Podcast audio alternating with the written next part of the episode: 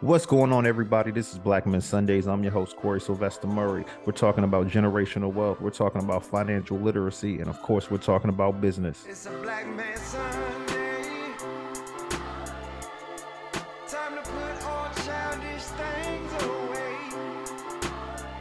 I refuse to be the man I was yesterday. Gotta put my best foot forward and elevate.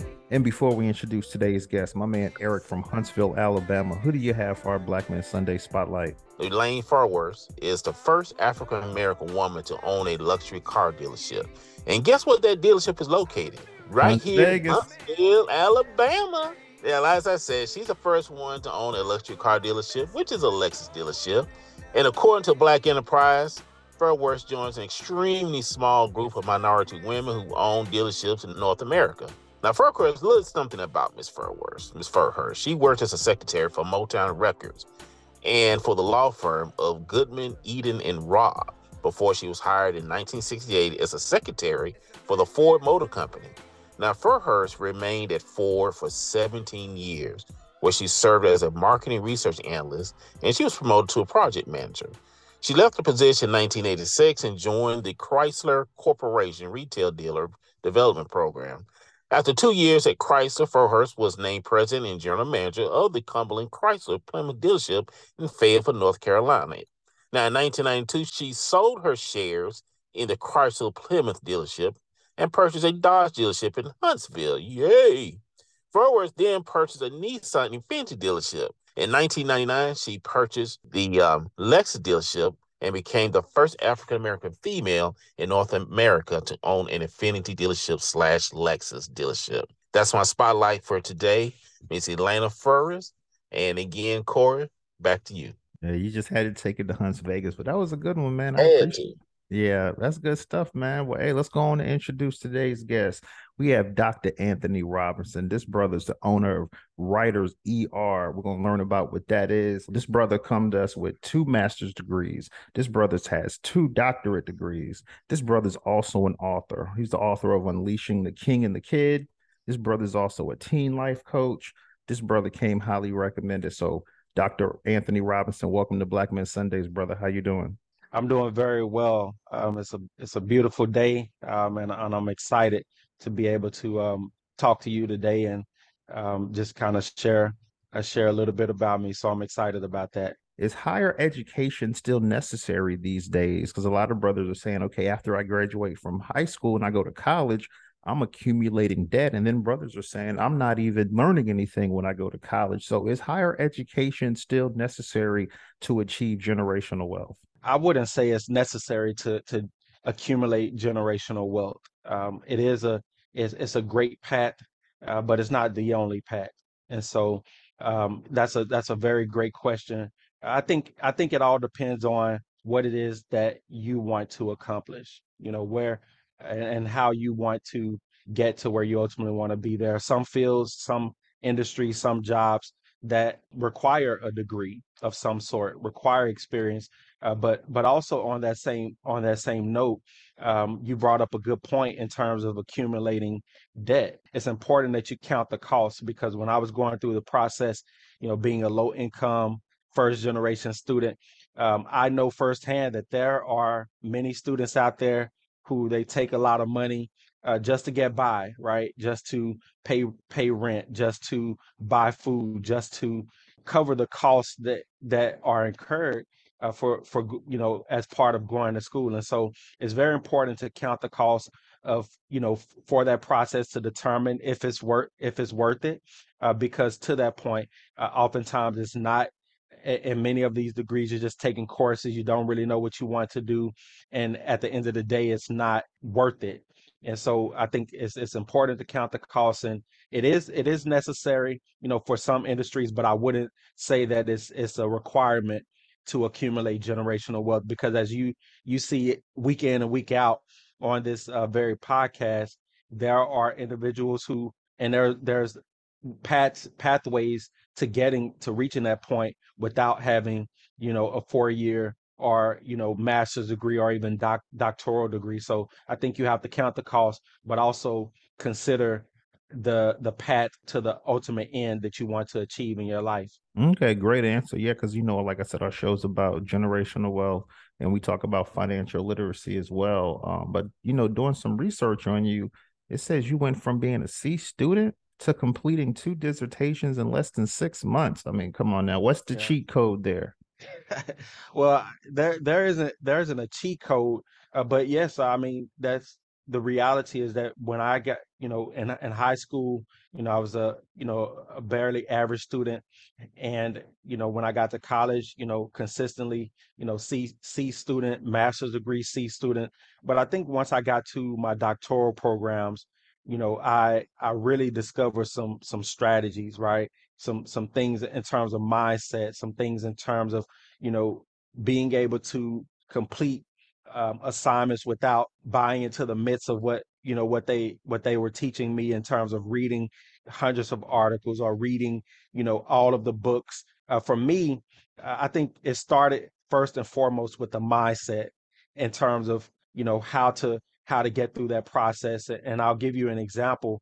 You know, when I was going through my doctoral uh, journey, uh, there were times where, for my first dissertation was on African-American males and in higher education, and the, the common denominators that led to their success and persistence in higher education. And one of my uh, committee members said that my research was making making excuses for African-American men and making them, in her words, leaners. And, and so, Uh, I could have, like many students, got discouraged and got frustrated and and took that that personally.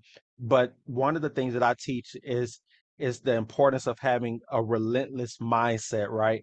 And so for me, uh, that that looked like, okay, I, she's saying X, Y, and Z, but I'm not going to buy into to that. I'm not going to give that life, because I had a relentless mindset. And so uh, for me, going from a C student to completing two doctoral degrees, I think it's first and foremost started with my mindset, because you show me someone who is successful in life uh, by whatever measure that they deem is uh, successful, or the the world deems as successful. I would I would show you someone who has a certain type of mindset. And so for me, it started first and foremost with with the mindset to never allow disappointment or failure or struggle to weigh me down. Um, and, and it started with that mindset for me. I feel like the mindset comes up in every one of our shows. Um, and I, I think it's important, because I feel like, you know, generational wealth, mental health are very hot topics that a lot of people are talking about right now. But you did make a great point that I do want to uh, transition to. When we're talking about education, it does take a special mindset to say, okay, I have a bachelor's, but I'm going to get a master's. It takes another mindset to be able to write a dissertation, to be able to even have the idea of wanting to get a P H D or a doctorate. So, you know, you're the owner of Writers E R. Tell us what that is, why did you create that, and how it's helping brothers. Writers E R is a is a doctoral uh, support company. And I say doctoral support company because you have Uh, many people who edit out there. You have many people who provide coaching support out there. And you even have companies out there who provide uh, writing support in the process. But for us, it's we we like to take a holistic approach. Um, and so we do that by providing uh, full support. So uh, editing, coaching, uh, and training support, in addition to some, some writing support. Uh, we don't do the research for, for them, but in this process, there we found out that there are, like you said, mental health. That's a big issue in this space. And I, I started Writers E R, um, and I'll go back uh, for a second. I started Writers E R because I learned at some point in the process that most students who start the process don't end up finishing. And there are many uh, studies out there that show that about forty-three percent of students will not complete their doctoral degrees in a ten-year time span. That's almost a fifty percent uh, failure rate, and fifty thousand, it equates to fifty thousand students dropping out of programs every single year. So what we're doing uh, for uh, for students, and the students that do finish, right, it takes them anywhere from four, five, ten years to get through this process. And the large majority, if you uh, dive down deeper into that, this the numbers, you'll see that a large percentage are African Americans in this space. And so what we're doing is we are taking this process that is is not necessarily designed for untraditional students. We're helping students navigate this process by giving them tips and strategies and even support on making it through the process in a much quicker time frame. And what that equates to in many instances is as little as and even beyond one hundred eight thousand dollars saved in tuition costs. And so we're providing full support, including mental health uh, support. And we do that by providing students access to a licensed counselor, uh, because we found that students are dealing with one, some of the things that are are preventing these students from making th- making it through this process is oftentimes not, you know, their their ability to write, which that is a, a big one, or their ability to research, or them not being uh, having the uh, the um, ability, you know, from a from a a technical standpoint. But some of the things that are preventing students from getting through this process are things such as, you know, academic hazing, uh, things such as depression, things such as anxiety, fear, um, having the imposter syndrome. So all of these mental components oftentimes preventing students from making it through this process. So we're providing more so of a holistic support to that applies not only to doctoral learners, but uh, college students in general, uh, because uh, one of the things that I that I found is that uh, forty, I believe about forty percent of students report uh, dealing with some form of mental uh, mental health issues. And so uh, we're providing a holistic level of support to help students get through this process much quicker, saving them money, uh, but also uh, helping them to get through it with, with a whole lot less stress and frustration in the process. Doing a little research, I saw, uh, I see that you're a teen life coach as well. Um, you also yes, have a nonprofit, My Bridge B R, with the number one D G E. I thought that was unique in the spelling. Talk about why you became a life coach, and talk about uh, My Bridge. Absolutely. Um, I don't uh, do anything with My Bridge uh, now, uh, but I, I did start uh, the mentor program because, you know, in line with my first dissertation, I'm a I'm a big advocate on uh, mentoring, and you know, I'm I'm a product of. Of very having various mentors, you know, people who have helped me navigate uh, life and, and get to the place of where I am today. And so My Bridge um, and that that idea, and I, I may do a foundation with that, but My Bridge is every one of us needs a bridge to get to where we ultimately want to be. Anyone who says, you know, oftentimes when we're looking at someone's success story, we we think that they were, sometimes it looks like they were overnight success. Uh, there's no such thing. And, and I, one of my uh, pet peeves is, is hearing people say, uh, well, I, I pull myself up by my own bootstraps. None of us gets to, to where we are um, at any level of success by ourselves. There was someone who sold something into us. There was something that we read. There was something that we learned. Uh, and so we didn't get somehow uh, magically uh, develop these things in ourselves one hundred percent. And so My Bridge kind of takes that idea uh, from, you know, helping someone get from where they are to ultimately where they want to be. And, and we all need a bridge to, to navigate that process. And mentors are a great way to be that, are a great way to, to navigate that process of getting to where we, we are to ultimately where we want to be.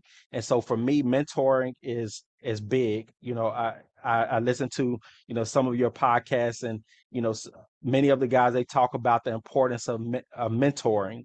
And so for me, that's, that's why mentoring has always been uh, near and dear to my heart. And, and I came, became a life, uh, a certified teen life coach because, because of that belief, uh, because of, you know, one of the things that, that I, I realized, you know, somewhere along my journey is that there are a lot of mentors out there, or mentor programs, uh, and, and, you know, like Big Brother, Big Sister, and My Brother Keeper.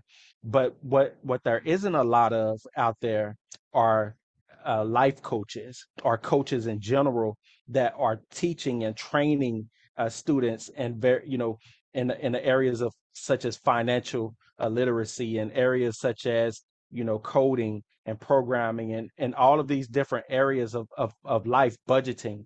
And so there are things that, that students and, and teenagers particularly can learn that will help them be better leaders, that will help them to be leaders, and and help them to be, you know, great fathers and and great mothers. And so those types of things are are things that I believe that need to be poured into students, and is is ultimately one of the reasons why I wanted to become a, a certified teen life coach, is because uh, it's our next generation that we have to pour into and be strategic about that, not just being their friends, but teaching them uh, these key skills and and um, you know, these key skills and and develop cultivating in them uh, these um, competencies that will help them to ultimately get to where they want to be. Great. I'm glad you mentioned mentoring, because that actually was my next question. You know, when, you know, I've had plenty of guests talk about mentoring, because I feel like there's so many brothers in our communities, or they leave our communities, move in these nice gated communities, and they don't really come back at all. Right. But how can brothers not just be a mentor, but how can they be an example for high school and college underprivileged students? Well, how how can they be? It's just to take that action, right? Um, I think oftentimes if you talk to ten, ten people, uh, probably eight or nine out of ten will talk, you know, tell you how important mentoring is.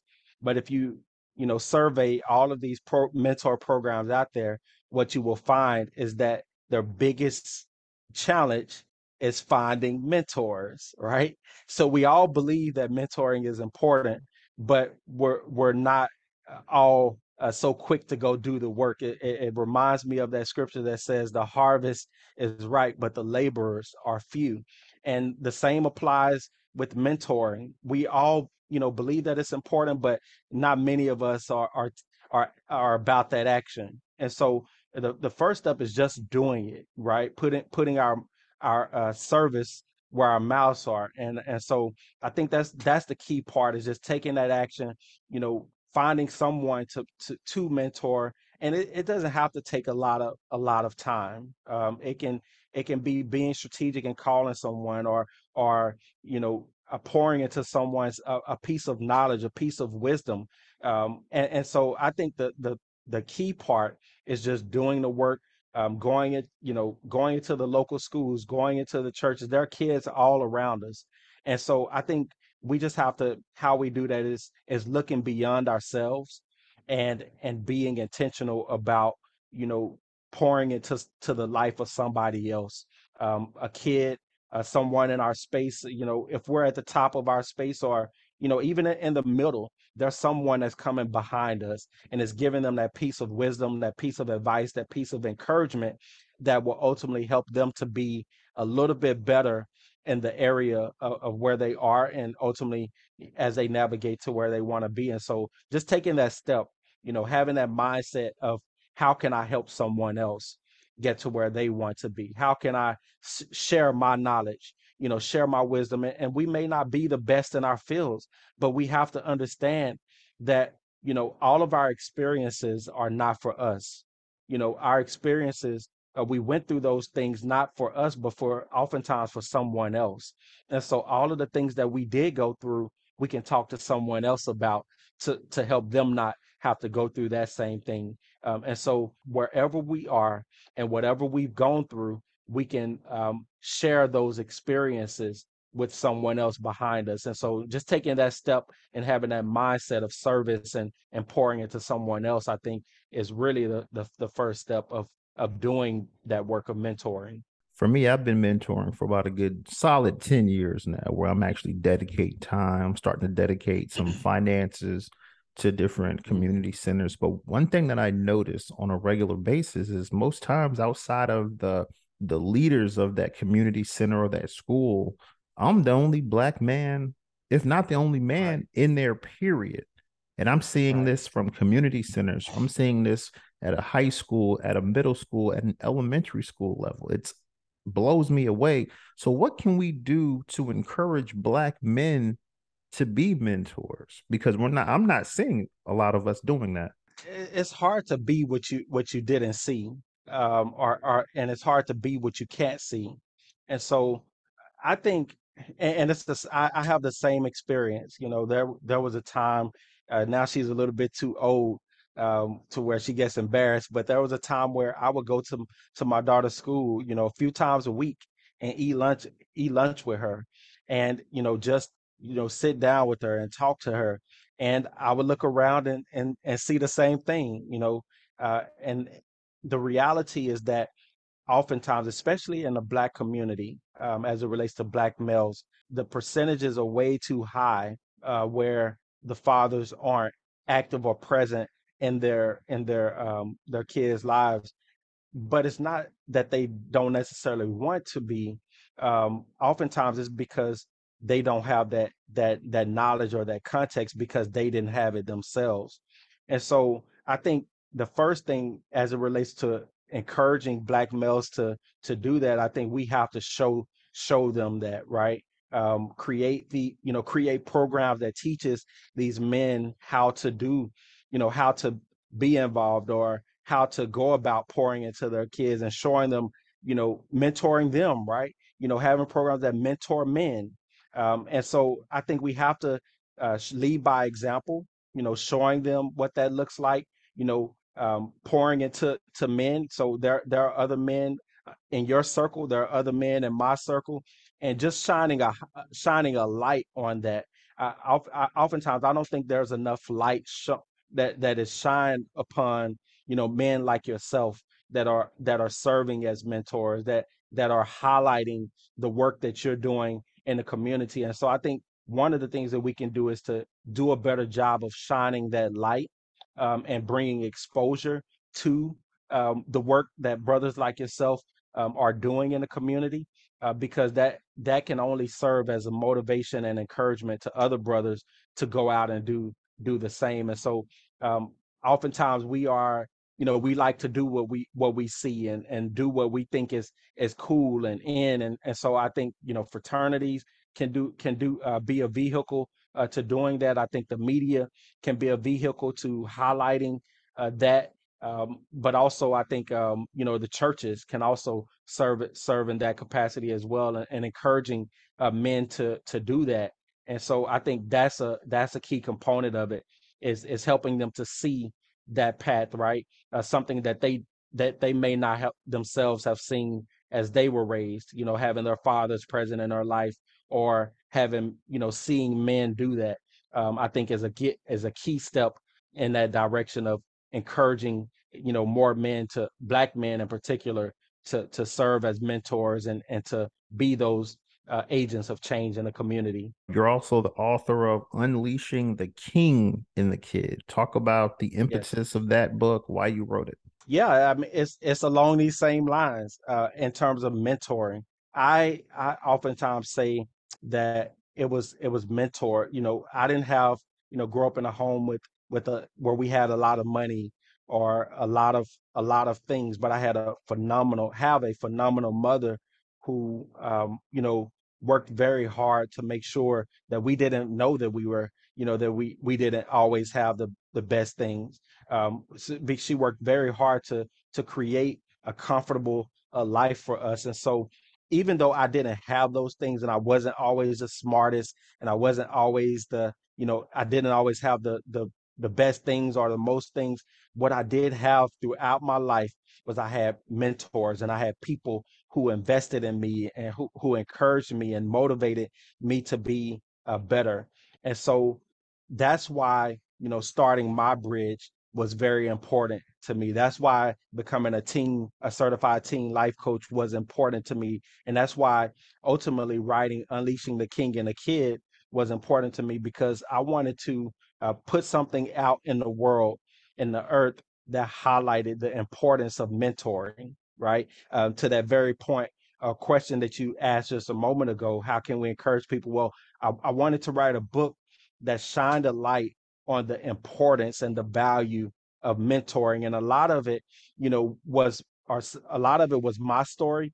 But what I what I did is I highlighted the stories of other African-American men who have achieved you know, great significance in their lives and uh, experienced great accomplishments in their lives.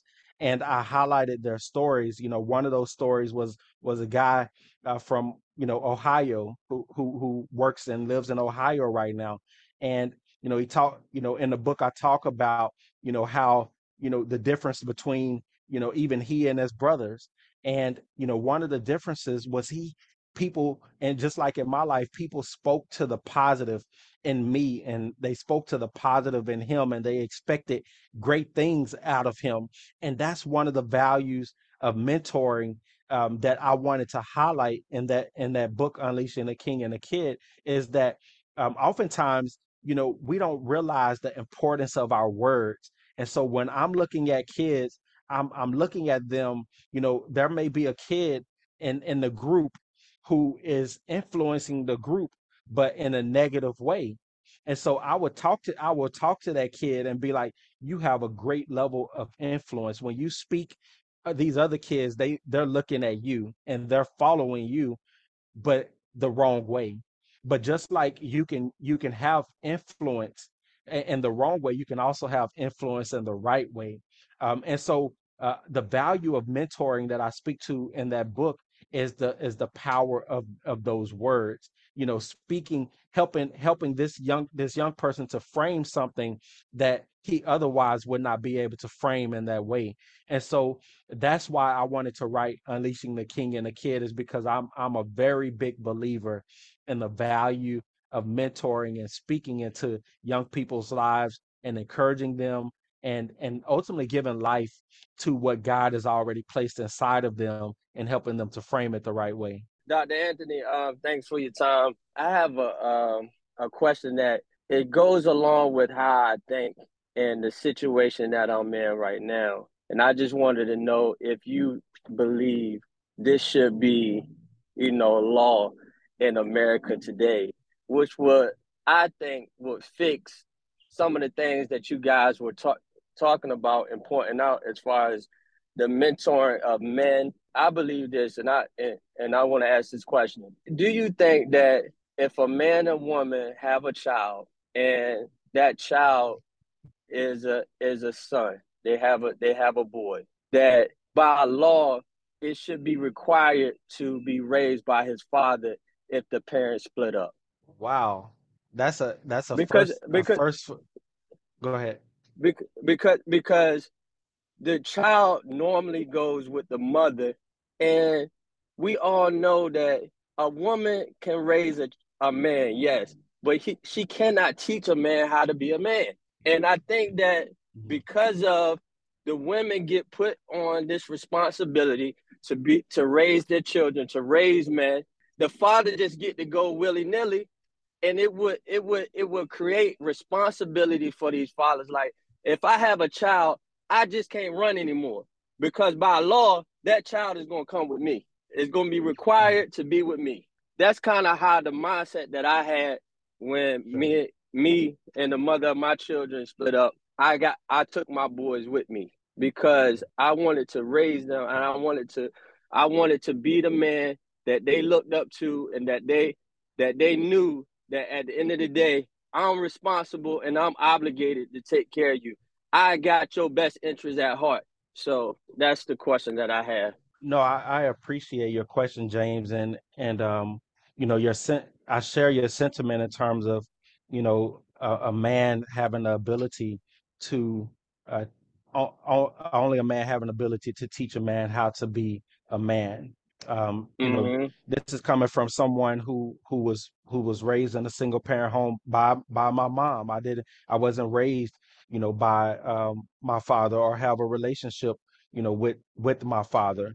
Um, so I definitely agree with you in that regard. I think it would be hard to make it make it a law, you know, even though for me personally, if I, you know, I don't have a son, uh, but but if I if I had a son, or and and uh, God willing, you know, when I when I have a son, I'm going to be able to pour certain things into him, and I'm going to be intentional about pouring uh, certain things into him, especially um, with the condition of of America.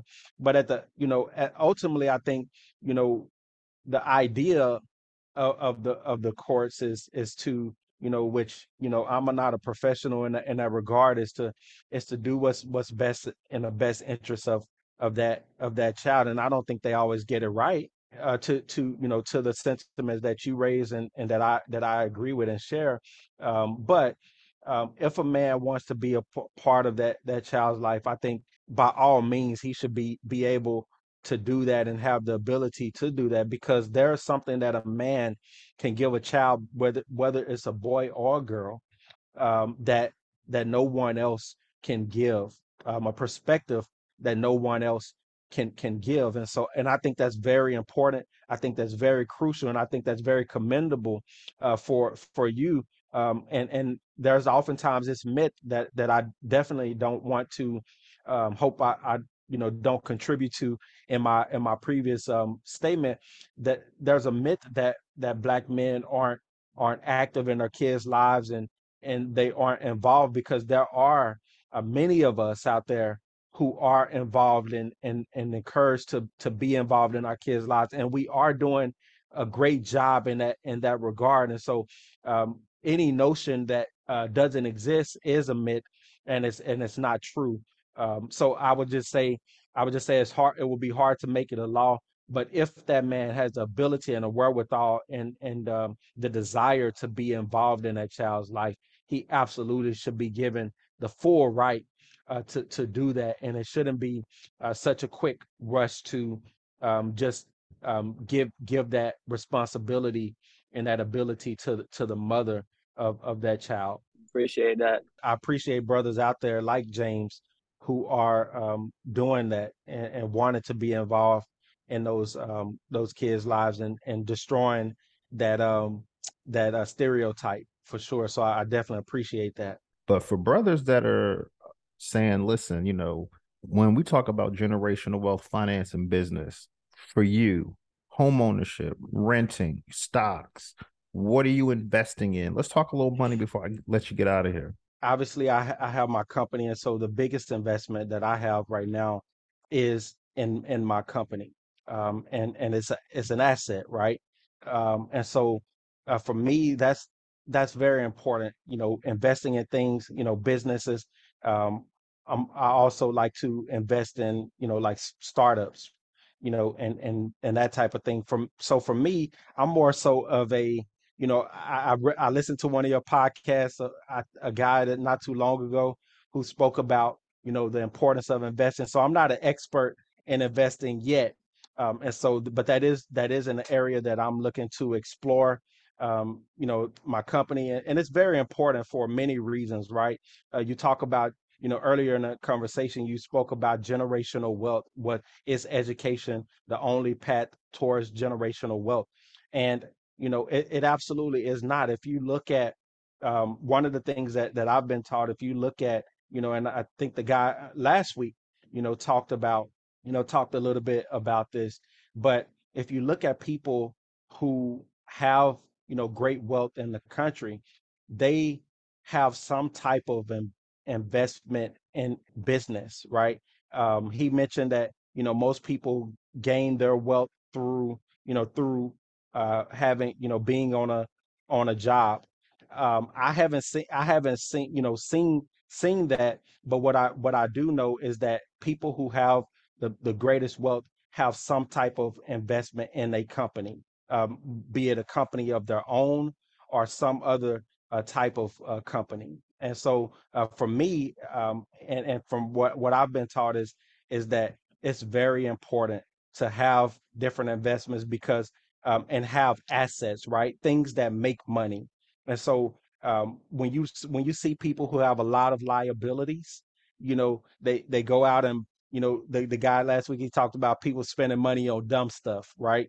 And that's liabilities, right? We oftentimes, we like to go out there and spend money on, you know, things that don't do anything for us. You know, we can spend money on, on a good meal. We can spend money on shoes. We can spend money on clothes, but none of those things do anything for us. And so uh, one of the things that I, my, kind of my approach is investing in assets, accumulating assets, uh, things that can make money and repro- reproduce itself for me. And so um, one, you know, my company is a big thing, um, investing in startups. Uh, but one of the thing, areas that I want to get into is real estate as well. So like I said, I'm not heavy into the area of investing yet, but it is something that I'm learning more about so that I can, you know, make my make my money uh, work for me. Definitely. Yeah. And just and so for brothers out there or sisters listening as well, that say, listen, I'm trying to get a P H D. How can I contact Writers E R? You know, you can find out more information about us at w w w dot writers e r dot com. And uh, we're everywhere on social media. We have a YouTube channel at Dis- Dissertation E R. Um, we're also on um, Instagram, uh, Dissertation E R. Um, and so we're all over the web. Uh, you can find me, but ri- w w w dot writers e r is the best place uh, to, to find us. And, and we have a Facebook group. Uh, you can find us the same the same way on uh, Facebook as well. But for brothers that say, listen, there's no need for me to get a P H D or a master's. I'm fine. I don't even need a degree. But then there's brothers that say, listen, I want to get a P H D, a master's. What advantages from a financial perspective, what advantages does having a P H D give you over brothers that don't from a financial well, perspective? Here's a difference. You know, let's say you're in education, right? Most of the people who, especially in the African-American community, um, they're going to more times than not, particularly women, be in some uh, capacity of education. And so uh, when you talk, when you look at the numbers, the numbers just say that a person with a P H D or a doctorate in education or whatever, and a person without typically makes between twenty thousand dollars and thirty thousand dollars more per year.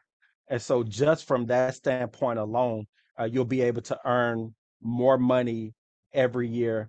Um, obviously, you have to decide, right, if it's in the long run in your field, if it's going to, you know, be beneficial. But just at a foundational level, you're going to make between twenty thousand dollars and thirty thousand dollars more by having a P H D or a doctorate degree than if you did not have one. I would just, you know, say that for, for us, you know, I definitely appreciate you having me on, on the podcast. And um, it's always a pleasure to be able to share, um, share experiences, you know, but if you're going through, you know, the educational process, uh, w- whether it be at a bachelor's level, master's level, or even, you know, a doctoral level, there are some things that we don't oftentimes think about. And that's that's the education in general isn't always built and geared for, you know, our success. And so it's going to be important to have a plan, you know, to to have a way when you're dealing with, you know, being able to identify what you're experiencing in education, because I just went through undergrad and had was oblivious to what was going on around me and what I was ex- experiencing. And it wasn't until I got into the doctoral part of my journey to where I started to realize, you know, the things that was happening around me. But because I always had, because I had the right mindset, I was able to navigate. But oftentimes as students, we don't always have the right mindset or awareness to navigate successfully. So my encouragement to, to, to, to the audience and anyone listening is to develop, find people who have been where you ultimately want to be, and and develop a plan and strategy for how you're going to navigate. Don't be an island. Don't try to go through by yourself. It's all, and don't let anyone convince you that asking for help um, is for suckers, you know, or asking for help is a bad thing.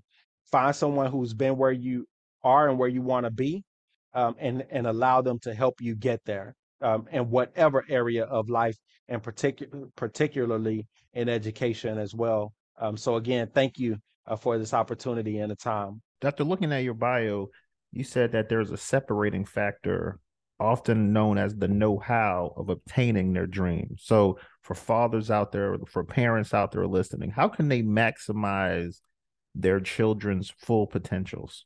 You know, if you don't know or you didn't experience, go find the information in a book, in a mentor, in a program, or whatever it may be. At a baseline level, how to do that is to be intentional. You know, so what what do you want to see? Working backwards, right? What do you want to accomplish? What do you want to see? What what do you hope to learn? And then going out to map out a plan to do that, reading books, you know, finding information on online, you know, finding people, right, who have who who you admire, who who's done what you ultimately are trying to accomplish, and and learning from from those resources, learning from those individuals. And so how we do that is being intentional, you know, so so for me, you know, one of the things that I want to see, I don't want my daughter to struggle, you know, f- from a financial uh, standpoint. So finding resources, right, on how to how to help her to learn, you know, how to manage manage money or think about money or whatever the, the case may be. So one of the things I did was I went out and bought a game, a game um, like Monopoly uh, called Cash Flow by um, Robert Kiyosaki. Uh, created this game, and it's a lot like Monopoly, but what it's doing is it's teaching about from a from a kid standpoint or a base a basic standpoint, even to adults, teaching people about money and investing and all of these different things. So um, I think first understanding what you want to accomplish, but finding resources and things and people who can teach you how to teach your teach your kids. So being very intentional, I think, is the way that we can we can do that. Um, and so I, I think, you know, for me, you know, there was some things that I didn't learn uh, from that could have been taught by my father. Um, but there, but that I didn't use that as an excuse not to be able to. And I don't use that as an excuse not to be able to teach my daughter or teach other young males um, how to, you know, how to navigate their lives. And so I just think being intentional and having a heart uh, to learn, you know, having a mind to want to get better. Um, with whatever we have, wherever we are, um, we we have experiences. And so just having that right mindset and that heart to teach and to encourage and to be better every day. All right. Well, last question for you, Doctor Anthony Robinson. Did you enjoy your time on Black Men Sundays, brother? Oh, absolutely, man. I, I'm going to be listening, uh, listening to your, your podcast, because every every time I've listened, you know, I've, I've gained something of value. Heard the story of someone who I was like, man, I would love to meet that brother. Um, and so that's that's my my experience. I, I, so I'm absolutely enjoying it. I appreciate uh, the opportunity. Oh, definitely. If there's anybody that you'd want to link up with, let me know, because with Black Men Sundays, I always say we have a spider web effect. They're not just guest speakers. You're not just a guest speaker. If a brother wants to link up with you, if a brother wants to email you, if a brother wants to get some mentoring from you and from all of our guests, this is really the reason why I do this podcast, because I'm trying to, you know, I'm trying to do my part as well, get the information out there, because for so long, you know, we weren't taught this in school. And for so long, brothers just We're just going about it the hustler with the hustler's mentality. So, you know, by having brothers on here like yourself, giving phenomenal advice, and I'm just trying to push the needle forward this way. So I appreciate you coming on Black Men Sundays, Doctor Anthony Robinson, and enjoy the rest of your day, brother. We out of here. You do the same. And I'm definitely going to take you up on that. I'll be reaching out to you a lot. Hey, man, I love to connect with this brother. So definitely will. It's a Black Man Sunday.